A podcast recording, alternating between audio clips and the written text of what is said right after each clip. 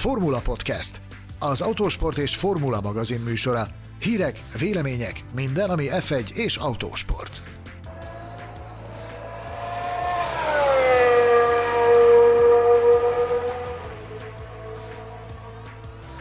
Buenas noches, jó estét kívánunk nektek, nagy szeretettel köszöntünk titeket a Formula Podcast barcelonai előzetesében. A Barcelona-Szeged tengely jelentkezik, mondhatnám, amelynek nem túl meglepő módon a szegedi végén én vagyok, Gellerfi Gergő, a barcelonai végén pedig az isteni Mészáros Sándor. Szia, Sanyi! Szia, üdvözlöm a kedves hallgatókat, és mindjárt pontosítanék is, mert nem Barcelona, hanem Santa Perpetua de Mogoda, a hely, a hely ahol éppen portyázom, és ahol meghiúsult eh, alig kevesebb, mint huszonnégy órával ezelőtt egy podcast felvételünk. Hát ha már utáltál rá, ugye tegnap este a Formula Podcast történetének legnagyobb technikai krízisét éltük át, de szerencsére elnyűhetetlen hallgatóink, a Best Followers, az a Formula Podcast Facebook csoport tagjai tettek arról, hogy ne szontyolodjunk el. Úgyhogy most már itt vagyunk, olyasmit csinálunk, ami még nem volt, hiszen a szabad edzésen túl a verseny hétvége, mondhatni kellős közepén jelentkezünk egy új adással, amelyben mindenek előtt a, a hétvége kurrens témáit szeretnénk kibeszélni, azok, azokat a témákat, amelyek a tegnapi sajtónapon, illetve ma a ö, csapatvezetők sajtótájékoztatóján is kavartak némi, ö, némi port. Ö, de mielőtt bele bonyolódnánk itt a sajtótájékoztatókba, induljunk el talán egy beszélgetéstől. Kivel is beszélgettél tegnap, Sanyi? Gondolok én, mert velem is persze, de most egy japán úri emberre gondolok. És ő nem is Olli Iván, a kiváló fotós kollégánk, aki szintén itt tartózkodik a, a barcelonai hétvégén is velünk, és készíti szemlészet fotóit, hanem Masashi Yamamoto volt a, a Honda sportprogramjának, elsősorban Forma egyes tevékenységeinek gyakorlatilag ügyvezető igazgatója, fogalmazzunk így, ő a csúcsgóréja a Honda Forma egyes részlegénél, őt csábítottam be ebbe az úgynevezett vegyes zónába, ahol nyújtózkodva, selfie bottal felvértezve és minden egyéb más gyalánksággal tudunk beszélgetni a sporták főszereplőivel jelenleg.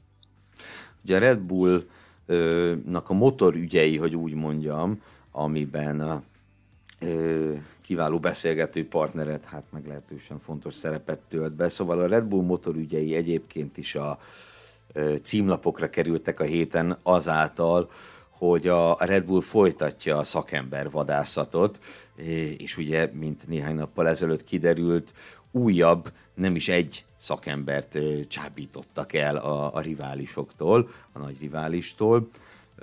Mindez alapján ugye egyre inkább úgy tűnik, hogy a Red Bull nagyon is komolyan gondolja azt, hogy ezt a Honda motort ők úgy szóval életben tartják kétezer-huszonkettőtől kezdve, és, és versenyképes állapotban tartják, de talán emögött valami más is, valami más szándék is rejlik. Nézd, én azt gondolom, hogy ha valaki motorgyártásra adja a fejét, ott egy teljesen természetes folyamat, hogy megpróbálja megszerezni azt a szakemberbázist, akivel ezt a tevékenységet folytatni tudja. Mint, mint mindenki, nyilvánvalóan ők is a legjobbat akarják, a legjobbat pedig jelen pillanatban teljesen egyértelműen a Mercedesnél a legjobbak ott lapulnak. Nyilvánvalóan onnan csábítgatnak. Egyébként érdekes adalék, az, hogy ugye most a héten egy, egy ötfős csomagnak a leigazolását jelentették be azután, hogy levadázták már a, a Mercedes motor programjának a fejét is, gyakorlatilag, tehát a gyárnak a vezetőjét.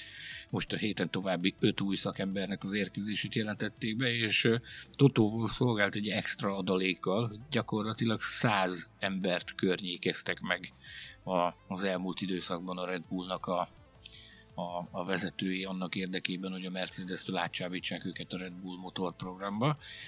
Ebből a Wolff elmondása szerint tizenöt ember az, akivel, akivel szinte biztosan meg tudtak állapodni a Red Bullosok, és ilyen nyalánkságokat is elárult, hogy gyakorlatilag ő felkínálta azt ezeknek a lojális és nagy tekintélyű munkatársaknak, hogy megduplázza a fizetésüket, de még ez sem marasztalta őket ott, tehát el lehet képzelni, hogy micsoda erőt és energiát investál ebbe a projektbe a, a Red Bull.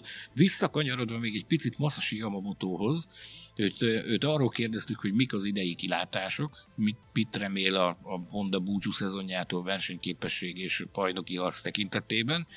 Ezt majd elolvashatjátok a, az Autósport és Formula magazin hasábjain egy, egy terjedelmes interjúban, viszont ide kapcsolódóan úgy, úgy megkérdeztem őt arról is, hogy, hogy hogy áll jelenleg a Honda személyzet és a Red Bull motorprogram kapcsolata, tehát azt, azt látjuk, hogy a Mercedes-től vadászgat, meg csipeget a Red Bull, de hogy, de hogy számíthatunk-e arra, hogy hondás szakemberek is maradnak.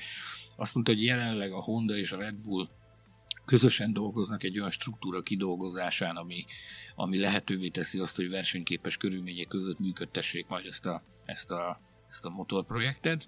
Egyelőre még nem tehet semmiféle nyilvános nyilatkozatot azzal kapcsolatban, hogy maradnak-e hondás szakemberek, vagy sem, de a hangsúlyból abból nekem nagyon úgy tűnt, hogy, hogy azért lesznek ott japán szakemberek is ebben a programban, a Mercedes-től összevadászott guruk mellett. Nézd, hogy mondjam, furcsálnám, hogyha nem lennének, tehát hogyha, hogyha a Hondától ők szó szerint csak az erőforrást és a tervrajzokat kapnák meg, és, és a és a know-how az, az egyáltalán nem menne át. Hát egyébként meg ahogy mondtad, persze a lehonnan kell, a legjobb helyről kell vadászni, tehát én ezért nem tudom a Red Bullt elítélni. Kicsit az jutott eszembe, mint amit a Bayern München csinál a Bundesligában, ugye, hogy mindig az aktuális, legfőbb riválistól vadásznak el edzőt, játékos, mindenféléket. Hát valami ilyesmit láthatunk most itt is. És ugye ahogy mondtam is, hogy azért fölmerül a gyanú, beszéltünk mi erről egymás között, hogy itt talán van egy másik motivációja is a Red Bullnak ö, arra, hogy miért pont a Mercedes-től ö, kell ezeket a szakembereket összevadászni. És ez a motiváció pedig hát elég, hogy mondjam, szorosan Mond összefügg az idei Mond világbajnoki harccal. Tehát, hogy azért terrorizálni kell a legfőbb, legfőbb küzdő felet, nem? Én úgy látjuk ezt itt a médiacenterben, és erre többen is rámutattak, sőt, tehát konkrétan itt van, aki már háborút emleget, szó szerint ezt a kifejezést használják a kollégák, hogy háború zajlik a Red Bull és a Mercedes között, tehát az egy teljesen nyilvánvaló dolog, hogy szakemberekre szükség van, szakembereket igazolnak, de azok a, azok a teátrális elemek, ahogy ezt kommunikálják, és ahogy nyilvánosságra hozzák, az teljesen igen, egyértelmű. Igen, bocs, ez a nézzétek, újabb öt ember otthagyta a Mercedes-t, értünk, nézzétek! Ez, ez, ez, ez egyértelműen átbillent már abba a, abba a tartományban, hogy nyugodtan elmondhatjuk azt, hogy itt a, a pszichikai hadviselésnek egy nagyon fontos eszközéről beszélünk. A, a Red Bull ezt is megpróbálja felhasználni a Mercedes ellen. A Mercedes pedig hát ők először próbálták ezt a részét bagatelizálni, de az, hogy ma a Wolff kipakolt, és elmondta azt, hogy gyakorlatilag száz embert környékeztek meg, és abból körülbelül tizenötöt sikerült leigazolni, azzal az kivette az élét ennek a történetnek. Tehát innentől fogva akármit robbantgat majd a Red Bull, talán már nem fog akkor átszólni, mint ez, ha csak valami igazán nagy koponyát el nem vadásznak a Mercedes. Nagyon szép ez a nyilatkozatháború, mert, mert ahogy mondtad, persze, hogyha mondjuk, mit tudom én, a, a Chevrolet IndyCar motor részlegéről hoztak volna öt embert, az biztos nem ekkora csinnadrattával jelentik be Red Bullék. Tehát ennek egy nagyon komoly ö, üzenete volt, és hát igen, Wolff meg, meg meg azért szépen teg a méregfogát kihúzta ennek, meg kicsit úgy, úgy lehűtötte a kedélyeket. Azzal ugye, hogy sőt, hát még, akkor még, még vissza is minden, vágott nyolcadik, azzal, hogy... minden nyolcadik ember ment át, vagy minden hetedik.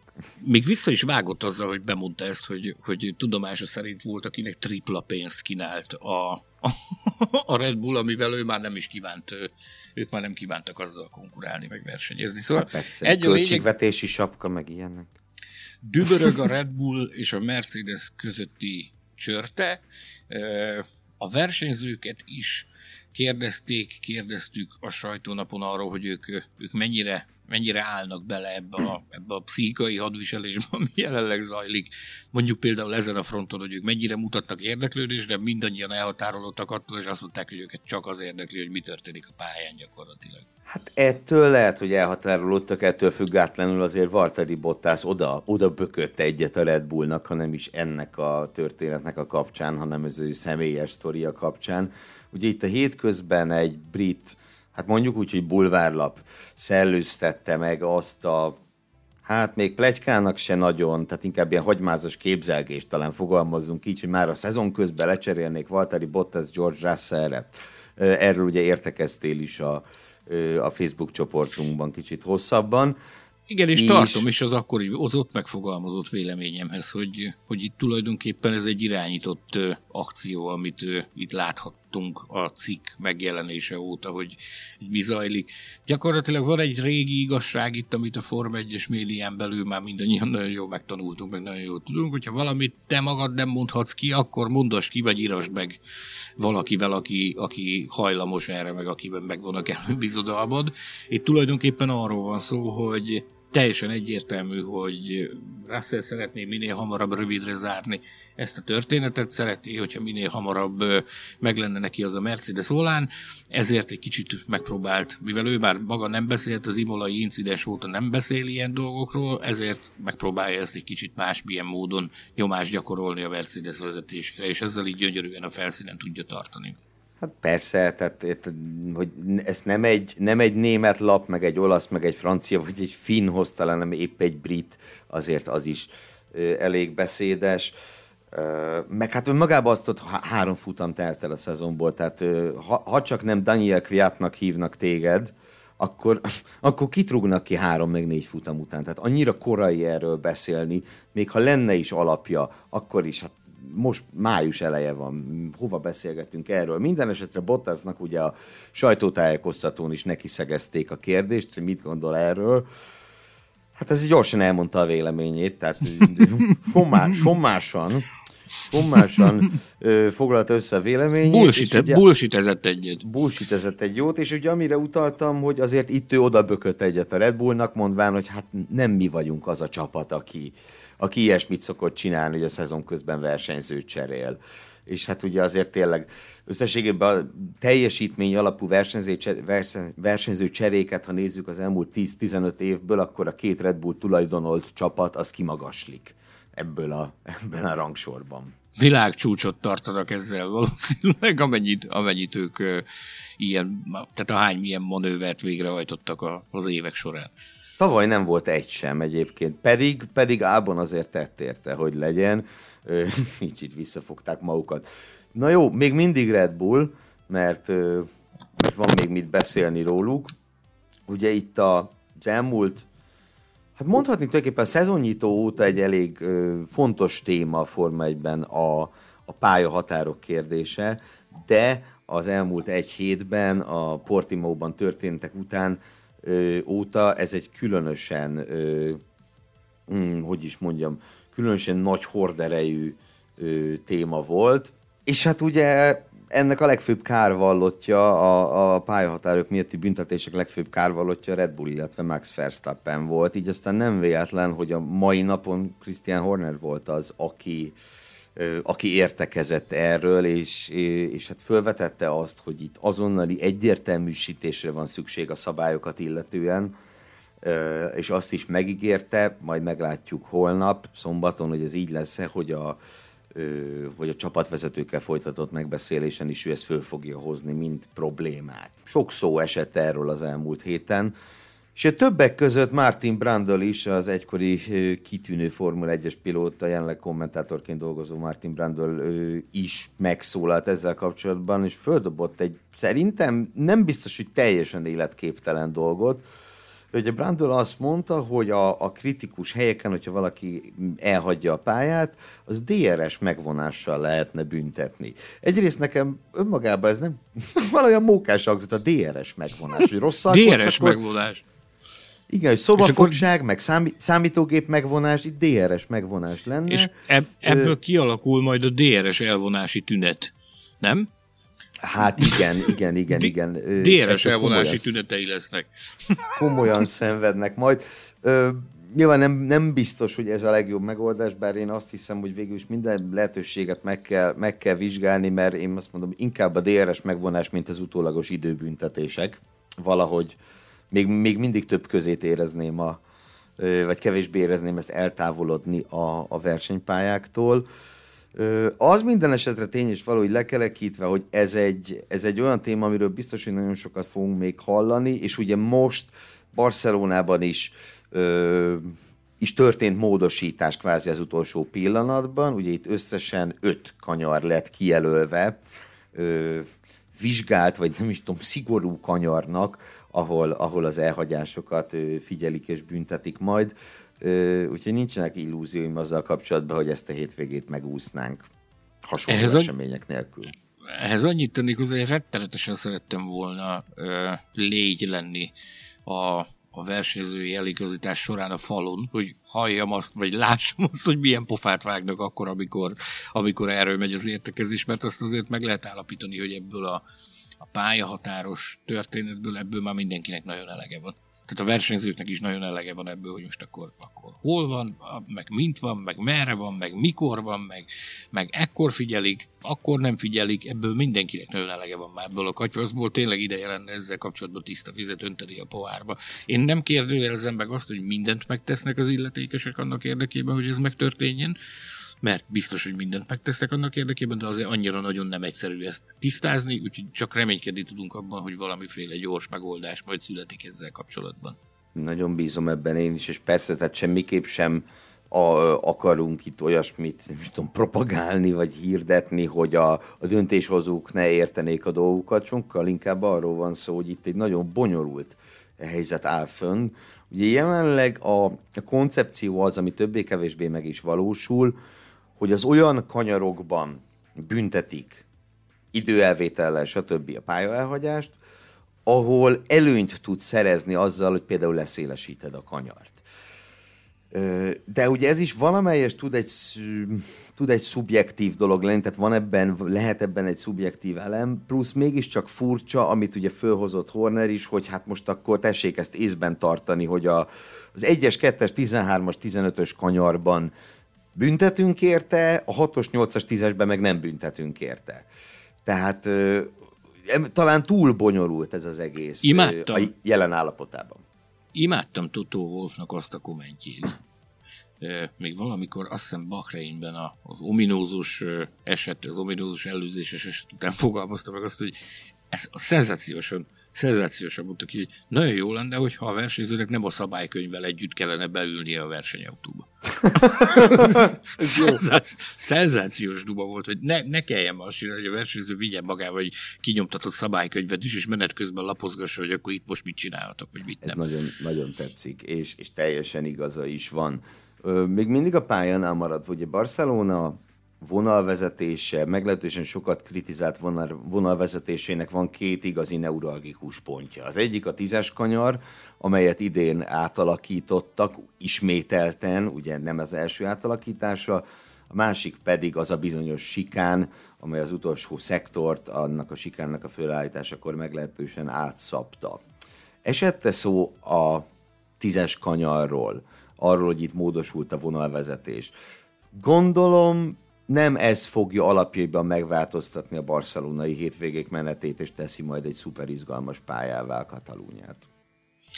Az igazság az, hogy a csütörtöki sajtónapot ez dominálta ez a téma, tehát mindenki erre volt kíváncsi, hogy akkor mit szólnak a versenyzők hozzá, de az, az összvélemény az az volt, hogy, hogy várjuk meg először is a pénteket, aztán pedig majd a hétvégét, hogy akkor mi fog ebből kisülni, de alapvetően azt mindenki deklarált, hogy nagy csodát nem kell ettől várni, tehát nem fog kifordulni a világ a sarkából, nem ez fog ö, körömrágós izgalmakat hozni, hogy ha lesznek körömrágós izgalmak ezen a hétvégén, az, az valószínűleg nem ennek lesz köszönhető.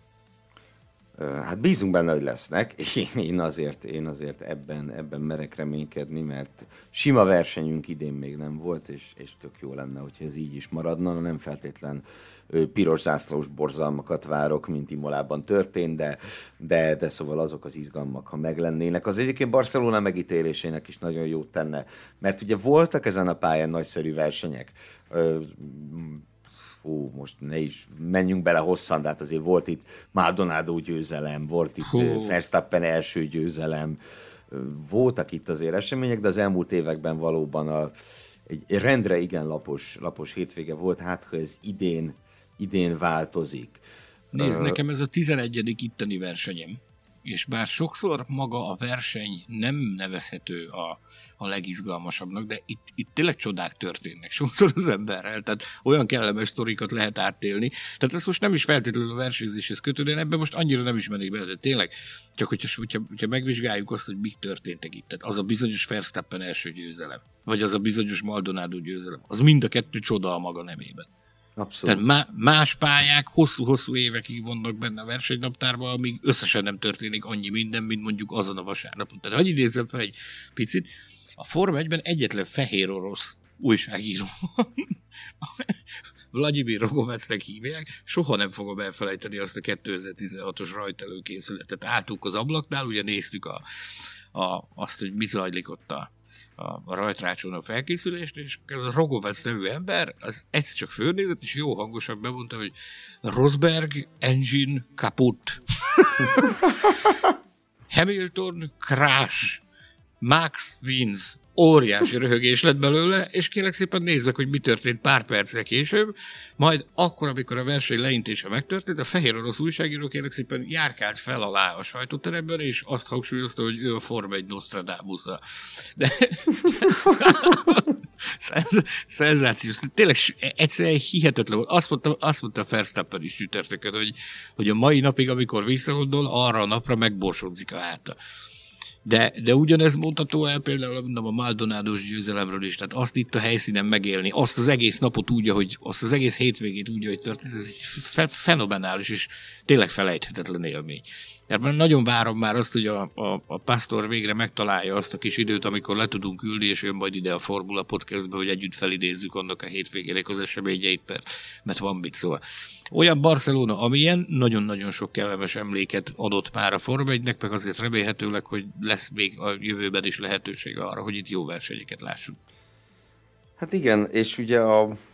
bár nézők nincsenek, ha jól mondom, A... Ezer, darab, ezer darab néző felbukkanására van lehetőség, legjobb tudomásom szerint, ha, ha jól értesültem, adtak ők itt nekünk valami közleményt, csak annyi ilyen vackot kaptunk, hogy az emberek nem ragad meg, hogy talán egészségügyi dolgozók, ha nem tévedek. Ugye ezt csinálták tavaly is, azt hiszem, az olaszok, és ez egy teljesen jó dolog, ha így van, akkor főleg. Minden esetre az ő jó hangulatukért Fernando Alonso és Carlos Sainz lehet a legtöbb, tehet a legtöbbet, és ő, most anélkül, hogy itt belemennénk ilyen, nem is tudom, ö, szakmaiatlan jósolgatásokba a szabad edzések eredményei alapján, de a szabad edzések alapján azért bizakodásra lehet ok.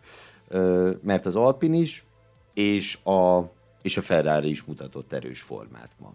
Nem tudom, Fernando Alonsóval sikerült-e legalább virtuálisan ö, egy, egy sajtótájékoztatón részt venni? Mondott-e valamit arról? Milyen érzés neki így több év után ismét hazai pályán versenyezni? Nagyon hiányolja a, azt a szokásos ö, frenetikus hangulatot, amit a, a spanyol szurkolók ö, szoktak itt ö, teremteni ö, a montmelói pályán. Ö, azt mondta, hogy úgy, hogy itt nincsenek most nézők, megpróbál megtesznek mindent annak érdekében, hogy a tévén keresztül szórakoztassák őket. Egyébként a, a két spanyol matador, ők együtt voltak behívva egy azonos sessionre, és hát jó formában voltak mind a ketten. Felmerült például az, egy spanyol kollega, Jesus Balseiro kérdezte meg tőlük azt, hogy melyikőjük fog jobb helyen végezni az idei világbajnokságban. Ezen rettenetesen röhögtek, és azt mondták, hogy a spanyol újságírók kilencvenkilenc százaléka mindig ezt kérdezi tőlük, hogy melyikőjük fog előkelőbb helyen végezni. Érdekes, hogy konszenzus alakult ki ezzel kapcsolatban, mert Carlos Sainz azt mondta, hogy hát ő nagyon reméli, hogy, hogy, hogy ez, ez övé lesz ez a babér. Fernando Alonso pedig ráerősített, hogy ő, ő is úgy gondolja, hogy a Carlos lesz az, aki előkelőbb helyen fog végezni a bajnokságban. Majd, majd felmerült az is, hogy ez, és ez egy érdekes kérdés volt, ezen majd talán egyszer érdemes lesz hosszabban is elmélkedjünk, hogy ugye nagyon hosszú utat járt be az Alonso, és nagyon kalandos utat azóta, mióta legutóbbit versenyzett. Ugye megfordult a vegben, megfordult a takaron, meg még a jó Isten tudja, hogy mi... Visszament Indianapolisba. Megint. Visszament Indianapolisba, igen. Megkérdezték tőle, hogy más versenysorozatokban, amikben megfordult, hogy az ott szerzett tapasztalatokat tudja hasznosítani a Forma egyben. És azt mondta, hogy a, a csapatmunka jelentősége az, amit már jobban ért mint, mint néhány évvel ezelőtt. Azt mondta, hogy a csapatmunkával kapcsolatban vannak olyan dolgok, amiket, amiket más helyeken megtapasztalt, és azokat szeretné itt kamatoztatni a Form egyben is. Ez egy érdekes része volt a történetnek. A Dakarra hát kapcsolatban mint... például azt mondta, hogy Imolában kifejezetten jól jött a spraybe, ahogy ment más autók után. Ez az volt, mint amikor a Dakaron a, homok, a, a nagy homokba megy a, a porviharba. Úgyhogy hát ezt is akartam mondani, hogy te, mint tereprali guru, azért pontosan megmondhatója vagy, hogy a, a csapatmunkának milyen jelentősége van egy, egy sivatagi versenyen, mint a Dakar. Tehát ez a tapasztalat biztos, hogy nagyon hasznos lehetett Alonzónak, ahogy az is, ami, hogy mondjam, tehát azért azt mindenki bevallja, hogy nem a legfőbb erőssége volt Fernando Alonzónak a ef egyes karrierje során az, hogy ő mennyire csapatjátékos. És ilyen szempontból a, az endurance versenyzés lehetett egy nagyon hasznos tapasztalat, ahol ugye hárman küzdötök egymásért. Nyilván egy autóval is mind a hárman nyertek együtt, de mégiscsak megvan az, hogy ott másokkal osztozol a dicsőségen, a bukáson, mindenen, és ez valószínűleg egy ilyen jellemépítő tapasztalat lehetett még így, így a negyvenhez közeledve is Alonso számára. Érdekes volt, ahogy ez ebbe belemélyedt. Azt mondja, hogy akárhol versenyez az ember, akármennyi tapasztalattal rendelkezik, azt mondja, hogy mindig lehet olyan apróságokat, olyan nüansznyi új dolgokat tanulni, amiket későbbiekben lehet hasznosítani, és, és el lehet rakni a, az eszköztárba, és elő lehet húzni majd a későbbiekben. Nagyon érdekes volt őt erről hallgatni. Egyébként abszolút lelkes, tehát ezt kár lenne tagadni, tehát az nagyon jó eredményei voltak itt neki a múltban, meg, meg szereti is ezt a helyszínt, és jó volt azért azt látni, hogy fel van tüzelve, pláne így, hogy ugye az Alpine azért nem nem ment rosszul ezen a, ezen a pénteki szabad edzés. Tehát ezen az a pénteki edzés napon. Nézd, ha már itt formabontó módon szabad edzés után beszélgetünk, én a hétvége első külön díját most ki akarom osztani. Muszáj. Na. Mint a, a hétvége meg az univerzum legnagyobb beszólása, ahogy Robin Räikkönen beszólt az édesapjának, Kimi Räikkönennek. Főhozta és ecsetelte ezt, ki általános derültséget okozott ezzel, tehát nagy, nagy röhögés volt a jutalma a sztorinak. Mert ugye mondjuk el, hogyha valaki esetleg nem hallotta volna, Räikkönen múlt hétvégi balesete nyomán, ugye, amely, amely baleset során neki ment a csapattársának, és kiesett a portugál nagydíjról, az ő édes kisfia Robin Räikkönen azt hozta föl, hát hogy nekem azt szoktad mondani, hogy előre nézzek, amikor gokártozok. Óriási! Ez világbajnok duma. Az előre néz külön díj. Nyertese ki, Robin Räikkönen, Kimi Räikkönen kisfia. Mindenképpen. Na, és beszéljünk itt még egy emberről, mert ugye a hétvége során legalábbis eddig nem csak Masashi Yamamotoval beszélgettél, hanem egy másik szívünknek nagyon kedves emberrel is. Tóth Lászlóról, a, aki ezen a hétvégén debütál a, az ef i á ef hármas bajnokságában. Találkoztunk már korábban is, beszéltünk már korábban is, de hát ez azért, ez azért mégiscsak más. Tehát egy ef hármas sorozatban debütálni, a, a, az első edzésnapnak az előestéjén beszélgetni egy fiatal versenyzővel, az azért akármekkora világbajnokokkal beszélt az ember, azért jól látni az érzelmeket. Tóth Laci, ez a pályafutása eddigi legnagyobb lépése lesz neki. Ez ef négyből lép elő ef háromba, nagyon komoly munkát végzett a, az elmúlt hónapokban a, a csapatával, a Camposszal, sok időt töltött itt Spanyolországban a csapatnak a főadizálását. Az interjú egyébként megtalálható a, a formula pont hu-n, el lehet olvasni, megjelent már, meg a Formula Podcast Facebook csoportba is tettünk egy linken. Nézd, eh, iszonyatosan nagy feladat vár Tóth Lacira, ez biztos, tehát ez azért brutális, hogy micsoda nevek vannak ebben az ef hármas mezőben. Milyen tapasztalatok, tudod, gyári kapcsolatok, rutin, egy év, több év rutin mögöttük, tehát hogy bizony. Nagyon erős ez a mezőny. Tehát a Lacinak például a két csapattársa közül az egyik már évek óta tesztel ilyen autót, versenyezni még nem versenyzett vele, de, de ezzel a kaliberű autóval évek óta tesztelged, és a másik sem most jött a, a falvédőről, tehát nagyon komoly ö, rookie trió állt össze a, a, a Camposnál, nem kis feladat vár ott sem rá, meg úgy globálisan néz az egész mezőn, tehát hajmeresztő volt nézni a, a, a mai edzéseiket nekik, meg a mai időmérő edzésüket. Én kifejezetten élveztem azt, hogy láttam az érzelmet a tekintetében, meg az arcán, amikor, amikor megkérdezte tőle egy Istenben. Tehát az ef három az azért kijelenthetjük, hogy azért, azért nincs fényévekre a Forma egytől. Tehát a, akárhogy is nézzük, a lépcsőknél gyakorlatilag az utolsó előtti lépcsőfok a, a Forma egy előtt, tehát az, az már nincs messze. És nem csak a, a szó szoros, hanem a szó átvitt értelmében is közel van a Forma egyhez. Tehát itt, itt például Barcelonában, hogyha eldobsz egy követ, nem is kell nagy erővel eldobni, hogy a Forma egyes pedokban essen le. És megkérdeztem Lacit, hogy te milyen érzés ennyire, ennyire közel lenni a, a Forma egyhez. És jó volt látni a lelkesedésnek az érzelmet a tekintetében, ahogy, ahogy mondta, hogy hát képzeld, láttam a, a Vettelt, meg láttam a Ferrari pilótákat, láttam a Williams pilótákat, és megkérdeztem tőle, hogy ez, ez teher egyébként, hogy hogy a cél nyilvánvalóan ez, aki Forma háromban versenyez, versenyez, annak csak is a Forma egy lehet a cél, hogy ez teher ez, hogy rögtön az első hétvégén itt vannak az orrod előtt ezek az igazi nagyágyuk, és azt mondta, hogy nem, hanem ez őt kifejezetten motiválja. És nekem végtelenül imponált az, hogy azt mondta, hogy ő nem fog megijedni, meg nem fog sírva fakadni a hibáktól, meg az adott esetben a gyengébb eredményektől sem. Hanem, hanem ezekből megpróbál tanulni, ezekből megpróbál építkezni, és ezeket a dolgokat megpróbálja a saját javára fordítani, és lépésről lépésre haladni előre a szezonban. Én, én azt mondom, hogy szurkoljunk a Lacinak, nagyon megérdemli. Végre valahára ezen a szinten, ef i á ef hármas szinten van, van pilótánk. Egészen érdekes lesz ezt a hétvégét végignézni, úgyhogy magyar érintettség is van a pályán. Szülessen akármilyen eredmény, mi azért nagyon fogunk szurkolni neki, és azt tudom, hogy ezzel te is így vagy. Abszolút így vagyok vele, és ugye egyrészt nagyon régen volt, amikor még Kispál Tamás a gé pé háromban örvendeztetett meg minket, kilenc év után Hú, lett ember. újra, újra állandó. Itt ugrabugráltunk, mint az őrült ketten a, a, a médiacenterben Zsoltos Barna kollégámmal, barátommal, amikor, amikor az a bizonyos futamgyőzelem született, hogy reggel, reggel érkeztek a kollégák, azok azt hitték, hogy mi megbolondultunk, hogy, hogy mi mit, mit ünnepünk annyira. Reggel kilenckor már táncikáltok. Ölelgetnünk egy szó szerint, tehát az eufória volt, amikor a Kispál Tomi nyert. Nagyon reméljük, hogy, hogy egyszer el fog jönni annak az ideje, amikor Tóth Lacitól is hasonló eredményeket fogunk kapni. Ez teljesen nyilvánvalóan nem ma fog megtörténni, nem ezen a hétvégén fog megtörténni. E, nagyon az elején jár ennek az útnak a Laci, de az is biztos, hogy egy nagyon koncentrált, nagyon összeszedett, és egy nagyon határozott fiatalemberről van szó, aki tenni is hajlandó a céljaiért.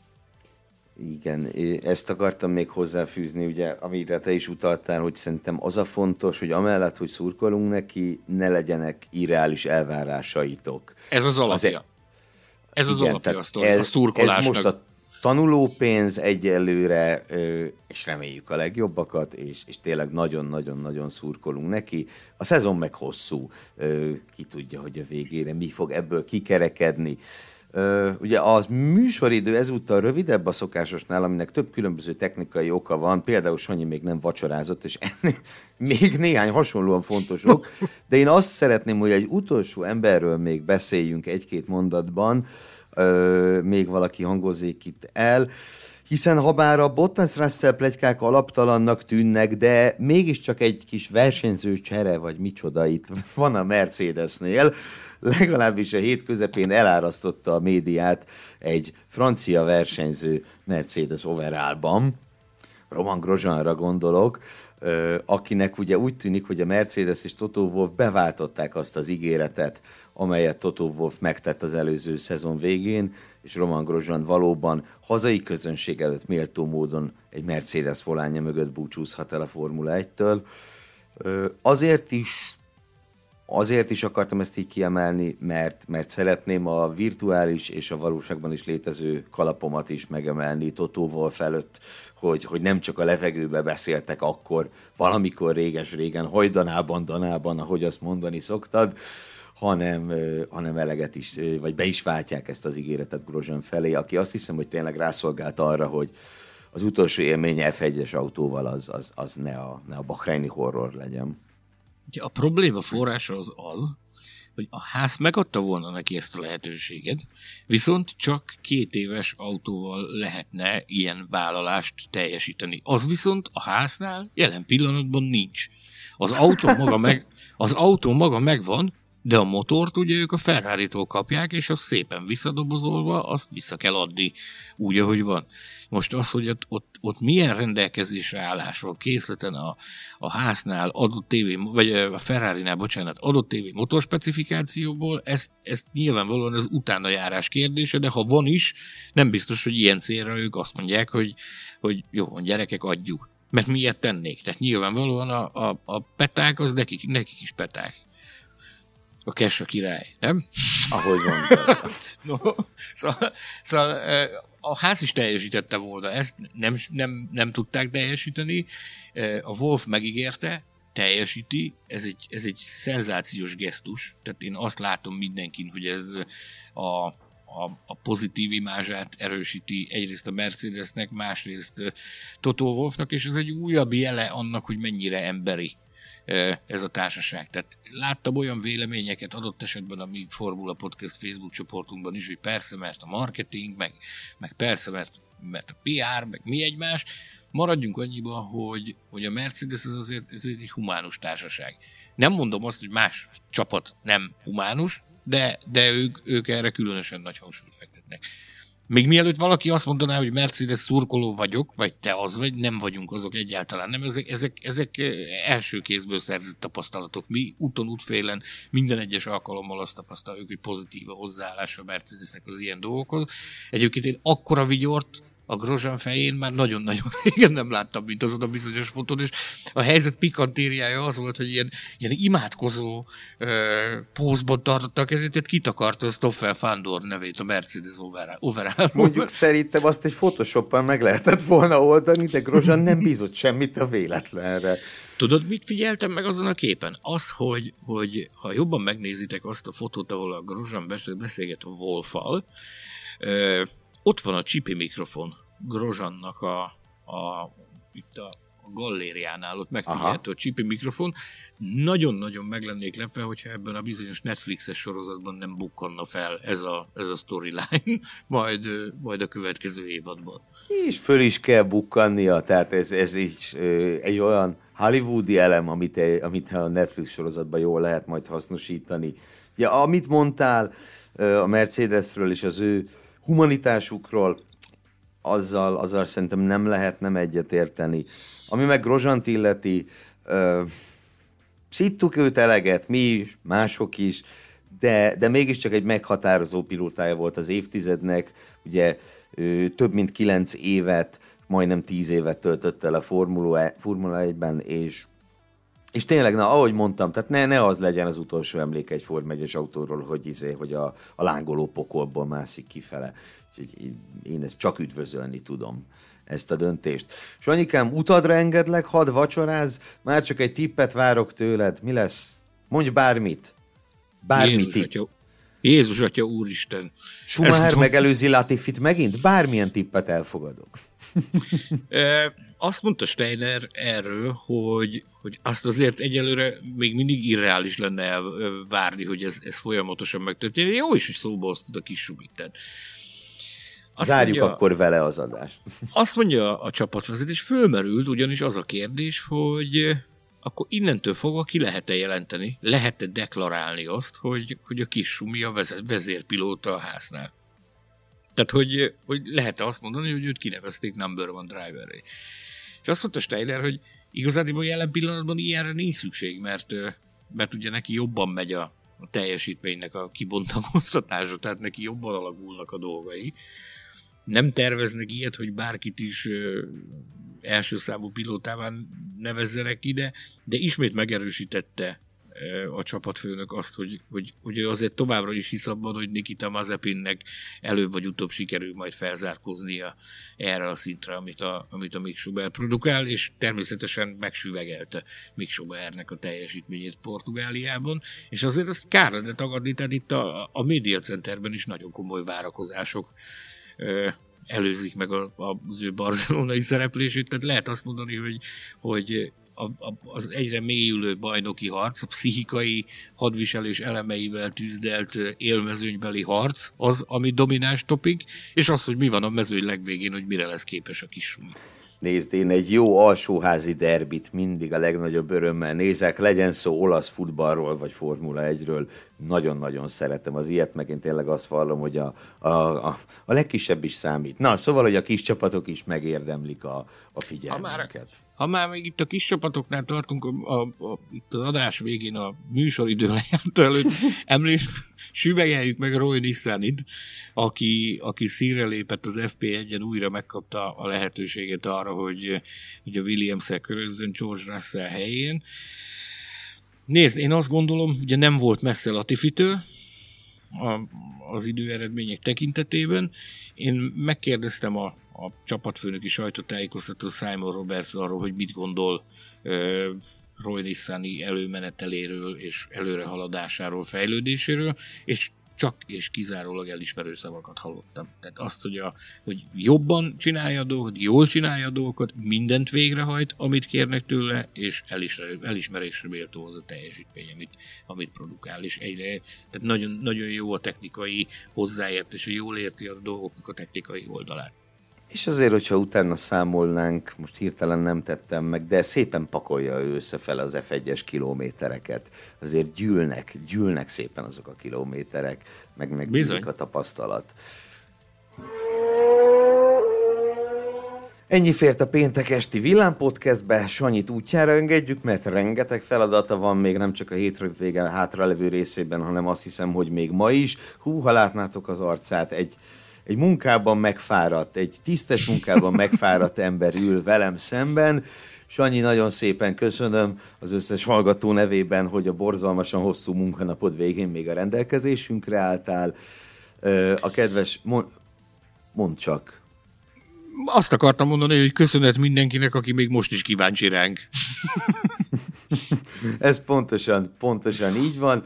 Köszönjük nektek, hogy meghallgattatok minket, tegyetek így legközelebb is a futamértékelő adásban, amely, ha minden jól megy, akkor hétfőn, hogyha minden kicsit kevésbé jól megy, akkor kedden fog érkezni. Köszönjük a megértéseteket, ugye arról van szó, hogy ezt a drága embert még haza kell juttatnunk valahogy Barcelonából. Úgy, ráadásul hogy... brutál, brutál korán, hat ötvenkor indul a gép, tehát az azt jelenti, hogy bár már nagyon-nagyon nagyon korán a repülőtéren kell lenni, de azon leszünk, hogy le... még az is lehet, hogy ez lesz az első repülőtéren készült podcast. Majd na ezt, ezt, ezt bízzuk az eljövendőkre, szóval jövő hét elején találkozunk, addig is élvezzétek nagyon a barcelonai verseny hétvégét, szurkoljatok Tóth Lászlónak, szurkoljatok kedvenceiteknek, olvassátok a formula pont hu-t, és lépjetek be végre a Formula Podcast Facebook csoportba, ha eddig nem tettétek volna meg. Betlen Tamás elnyűhetetlen főszerkesztő és Hilbert Péter kiemelt főtechnikus úr nevében is búcsúzunk tőletek. Sziasztok! Ciao, sziasztok! Formula Podcast, az Autósport és Formula magazin műsora. Hírek, vélemények, minden, ami ef egy és autósport.